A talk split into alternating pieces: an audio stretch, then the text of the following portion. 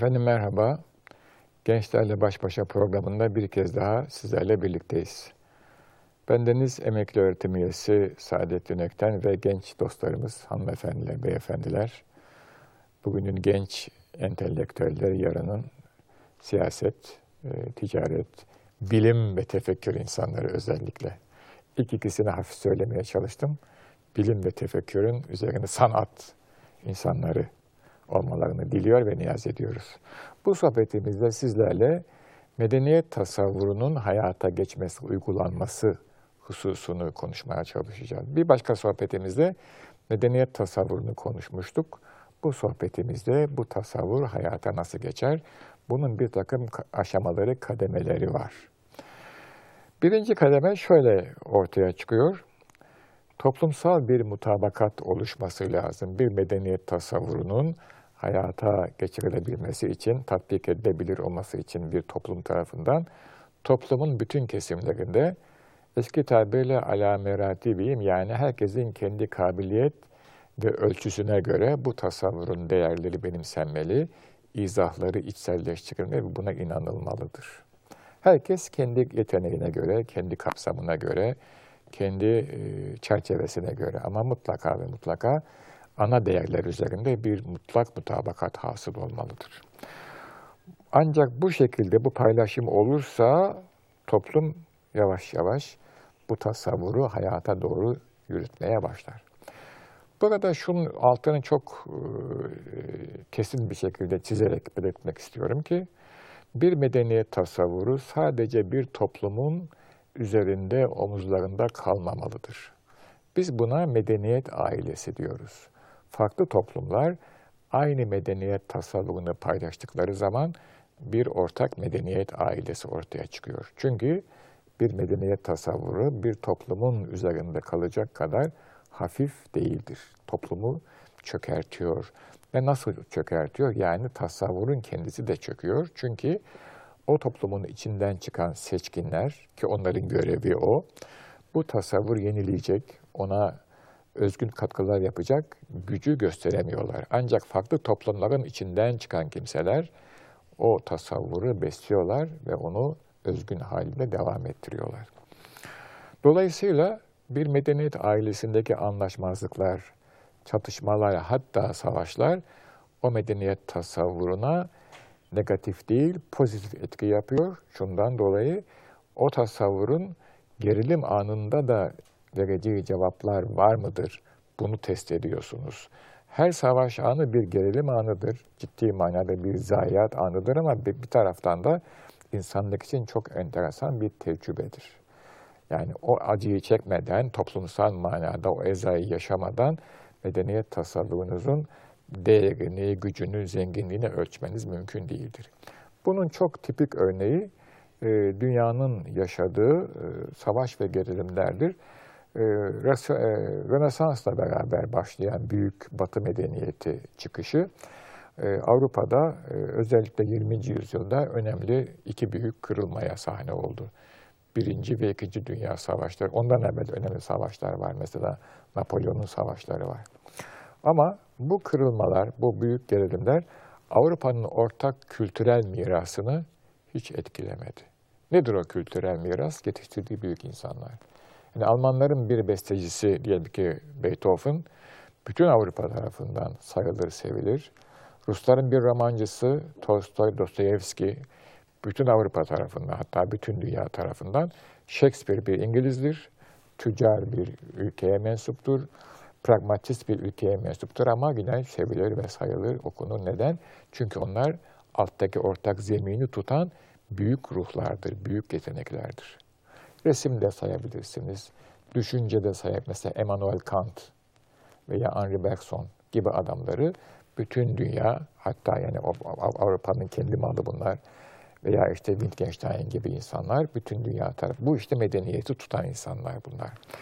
Şimdi bizdeki örneğe geldiğimiz zaman e, İslam uygarlığının böyle bir açılımı Orta Çağ'da olmuş. Yani ortak değerlerin yaşaması, yaşatılması. Orta Çağ'da e, İranlı, Arap, hatta Hintli ve Türk ve Mağripli birçok bilim adamı, birçok mütefekkir, birçok mistik, birçok siyasetçi, tarihçi İslam dünyası üzerinde gitmişler, gelmişler ve bir ortak zemin hazırlamışlar.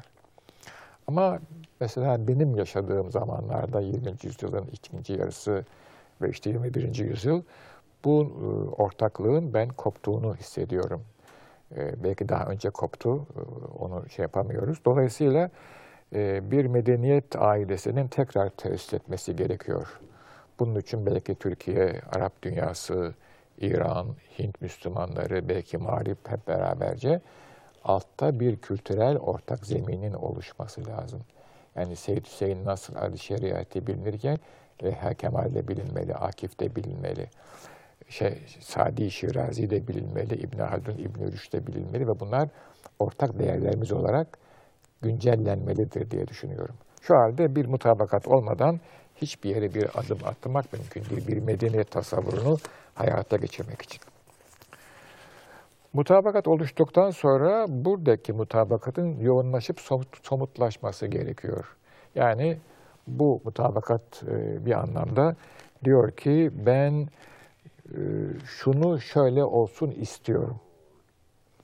Yani değerlerde mutabakat oldu ama somutlaşmazsa o havada kalan bir hadise. Bunun da bir örneğini vereyim size. Avrupa e, İkinci Dünya Savaşı'ndan sonra çok ciddi manada kırıldı, müthiş bir depresyon. Ama 1959'da Avrupa Ekonomik Topluluğu kuruldu. Başı çekenler Almanlar ve Fransızlar. Yani aradaki e, kültürel e, bağ bir ekonomik birlik ortaya çıkardı. İşte bugün CE dediğimiz European e, Community dediğimiz e, veya Community European dediğimiz hadise İngilizce, Fransızca farklı. E, bu işte buradan çıkıyor ortaya. Bakıyorsunuz tarihe çok çok kısa bir zaman önce, yani tarihe göre kısa bir zaman önce bunlar ciddi düşman. Çok ciddi düşman. Ama neden? İşte o aşağıdaki ortak, zemindeki, temeldeki ortak e, değer sistemi bunları tekrar bir araya getiriyor diye düşünüyorum. Ee, bizde ise neden oluyorsa İslam dünyası arasındaki e, münaferet, ihtilaf her zaman olur ihtilaf. Bu ihtilaf sürekli yaşatılmaya çalışılıyor. Halbuki kurucu iradenin ortaya çıkması için bu alttaki mutabakatın mutlaka somutlaşması lazım. Mesela bir başka örnek ben size vermek istersem, e, siyasal bir örnek bu. Fransız ihtilali bütün Avrupa'yı altın üstüne getirdi ve 1914'te yani 1814'te Napolyon mağlup edildikten sonra veya 15 olabilir tam aklımda değil e, Viyana Kongresi toplandı. Avrupa'nın siyasi düzenini tekrar düzenlemek için. Orada bir ortak mutabakat vardı. Monarşiler kendi varlıklarını sürdürmek için diyorlardı ki biz bu Napolyon ve Fransız ihtilal fikirlerine karşı bir ortak tavır alalım. Buna Rusya dahil, Avusturya Macaristan evleviyetle dahil, Prusya dahil bu işin içerisine. Demek ki böyle bir ortaklık, e, bir kurucu iradenin oluşması gerekiyor. Böyle bir irade oluşunca inşa edici iktidar bunun yanında çok önemli olmuyor. O mutlaka bulunuyor. Birileri bir şekilde o basıncı hisseden birileri onu inşa edici bir iktidar olarak ortaya koyuyorlar. İmkan tabii lazım, finans lazım bir şey yapmak için. Vizyon çok önemli. Mesela sosyolojik bir değişim yapıyorsanız bir toplumsal düzenleme burada vizyon çok önemli. Teknik bir şey yap yapıyorsanız burada da finans ve teknoloji önemli. Ama bu mutlaka bulunuyor. Ee, mesela bizden bir örnek vereyim. Şimdi Ulu Cami İslam uygarlığında mühim bir sim, simge ve toplumsal siyasi erk bir noktaya gelince yapılan bir şey Cami. Öyle her önüne Ulu Cami yaptırmaz. Yaptıramaz çünkü fonksiyonu o değil Cami, algısı öyle değil. Yıldırım'ın mesela e, Bursa'da yaptırdığı bir ulu cami var. O dönemdeki Osmanlı varlığının geldiği noktayı simgeliyor. Ondan sonra uzun bir zaman Ulu Cami yok. Sonra yapılan Ulu Cami de artık Ulu Cami adını almıyor, külliye adını alıyor. Süleymaniye Külliyesi. Süleymaniye Külliyesi de henüz daha geçilmiş ve aşılmış değildir. Çünkü Osmanlı siyasal varlığının, ekonomik varlığının ve kültürel varlığının orada bir zirvesini görmekteyiz. İşte o zirveyi mühürleyen mimari eserdir Ulu Cami. İnşa edici iktidar bir şekilde bulunuyor ama önemli olan o iktidara yol verecek, onu motive edecek, o gerilimin ortak mutabakatın ortaya çıkmasıdır. Bu işler bittikten sonra yapılan eserin, ortaya çıkan ürünün veya düzenlemenin kullanılması geliyor.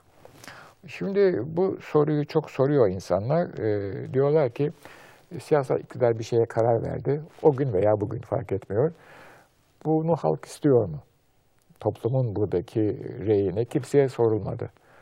E, bu gayet net. E, tabii bu yani biraz zor bir hadise ama böyle oluyor genellikle. Eğer toplum o işe merak edip e, o işi kabullenmiş ve onu istemişse ürün yapıldıktan sonra toplumsal etkisi çok büyük oluyor. İtibar ve rağbet görüyor ürün. Eğer ürün e, toplumdan bir itibar rağbet görmüyorsa demek ki o zorlama yapılmış. Mesela e, Türkiye'nin modernleşmesi sırasında yapılan bir takım adımlar var. Bunlardan bir tanesi müzik alanındaki adım. Devlet opera ve balesi kurulmuş e, toplumdan oraya bir itibar yok. Çok seçkinler bir şekilde gidiyorlar ama toplumsal bir rağbet olmuyor uzun yıllar. Hatta bu konuda fıkralar bile üretilmiştir. E, buna karşılık e, Varoş'ta kimsenin itibar etmediği bir cami yapılıyor. E, ve o cami toplumsal bir itibara, rağbete e, mazhar oluyor. Demek ki yani bu iki örneği özellikle seçmedim. Şu anda gelen örnekler. Demek ki bir eserin veya bir ürünün veya bir e, yeni oluşumun toplumun içinden çıkıp çıkmadığını gördüğü rağbetle test edebiliyoruz. E, maalesef bu rağbet e, toplum eser yapıldıktan sonra ortaya çıkıyor. Bu da bir realite. Peki ne oluyor? Toplum o eserle, o yasayla, o gelenekle, o ürünle temas ettikçe, onu kullandıkça hayat tecrübesi artıyor o eser belli bir medeniyet tasavvurunun hayata yansıması olduğu için eğer öyleyse, o medeniyet tasavvuru ile olan ilişkiyi toplum daha güçlendiriyor. Çünkü onun ürününü kullandı ve olumlu sonuç aldı. Dolayısıyla o sonuç medeniyet tasavvuruna bir güven, bir itimat, daha çok bağlanma gibi bir sonuçla karşılaşıyoruz. Eğer bunun tersi oluyorsa yani geri dönüş bu defa tasavvur hakkında sorular gündeme geliyor. Yahut da uygulanan e, e, uygulamanın doğru olmadığı, tasavvura bağlı olmadığı ortaya çıkıyor. Herhangi bir eseri, bir ürünü, bir yasayı, bir biçimi kullandığınız zaman oradan bize yeni bir geri dönüş çıkar. Bu geri dönüş, bir başka açısını söylüyorum, hem toplumu hem çevreyi biraz değiştirir. Mesela bunun çok tipik örneği İstanbul'da yapılan köprülerdir. Bu köprüler niye yapıldı, nasıl yapıldı, hangi tasavvuru yansıtıyor onu bırakalım. Bu köprülerin yapılmasıyla beraber İstanbul'un hem toplumu değişti hem çevresi değişti.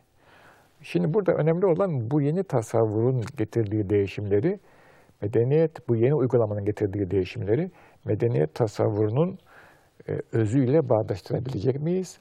Onunla uyumlu hale getirebilecek miyiz? Şimdi bu köprüler bir başka teknolojinin ürünleriydi. Bir başka şehir modelinin ürünleriydi. Bizde pratik ihtiyaç olduğu için yapıldı ve adeta eski şeye, e, dokuya yeni bir aşı gündeme geldi. Ve ondan sonra o kadar kuvvetli bir aşı ki eski dokuyu A'dan Z'ye değiştirdi veya değişime zorladı. Ama mesela Süleymaniye Külliyesi'nin keşke bu yönden araştırılmış bir sosyolojik röntgeni çekilebilse, şu anda ben bilmiyorum belki çekildi, bize kadar intikal etmemiş olabilir. Yani orası toplumun kendi içinden çıkan bir yapıydı. O yapının getirdiği zenginlik, o yapının getirdiği yeni bir deneyim nasıl ortaya çıktı? Bunu görmek lazım. Aynı şey Fatih Külliyesi için geçerli. Aynı şey Topkapı Sarayı için geçerli. Nasıl bir etki, zenginlik getirdi ve bünye bunu nasıl yorumladı? Dolayısıyla bir tasavvurun hayata geçmesi için bir defa toplumsal bir kabul görmesi lazım. Mutabakat. İkincisi, bu toplumsal kabulün illa bir toplum üzerinde olması e, gerekmiyor. Farklı toplumlar e, aynı medeniyet değerlerini paylaştıkları zaman medeniyet ailesi oluşuyor. Öyle olması gerekiyor. Mesela batıya baktığımız zaman devlet adı vermeyeceğim ama Slav diyeceğim. Slav dünyası var. Germen dünyası var ve Latin dünyası var. Bu üçlü üzerinden e, kuzeyde de İskandinav dünyası var. Onlar da bir farklı bir dünya. bu üçlü veya dörtlü üzerinden e, Batı uygarlığı gelişiyor. Leonardo'yu kimse reddedemiyor. Shakespeare de reddedemiyor. Mozart'ı da reddedemiyor. Hepsi bakın bunlar farklı noktalardan geliyorlar. Dolayısıyla böyle bir hadise e, bu ortak mutabakatın yoğunlaşıp kesif hale gelip somutlaşması lazım. Şunu istiyorum, şu lazım, bana diyebilmesi lazım. Ona kurucu irade diyoruz. Devletse devlet, bir eserse eser, orduysa ordu, bir akımsa bir akım. Onun adını koyması gerekiyor. O zaman kurucu irade e, bunu yaptığı zaman inşa edici iktidar e, o bir şekilde ortaya çıkıyor. Toplum onu kendisi yaratıyor. Daha doğrusu toplumun ne istediğini ifade etmesi, bilmesi lazım.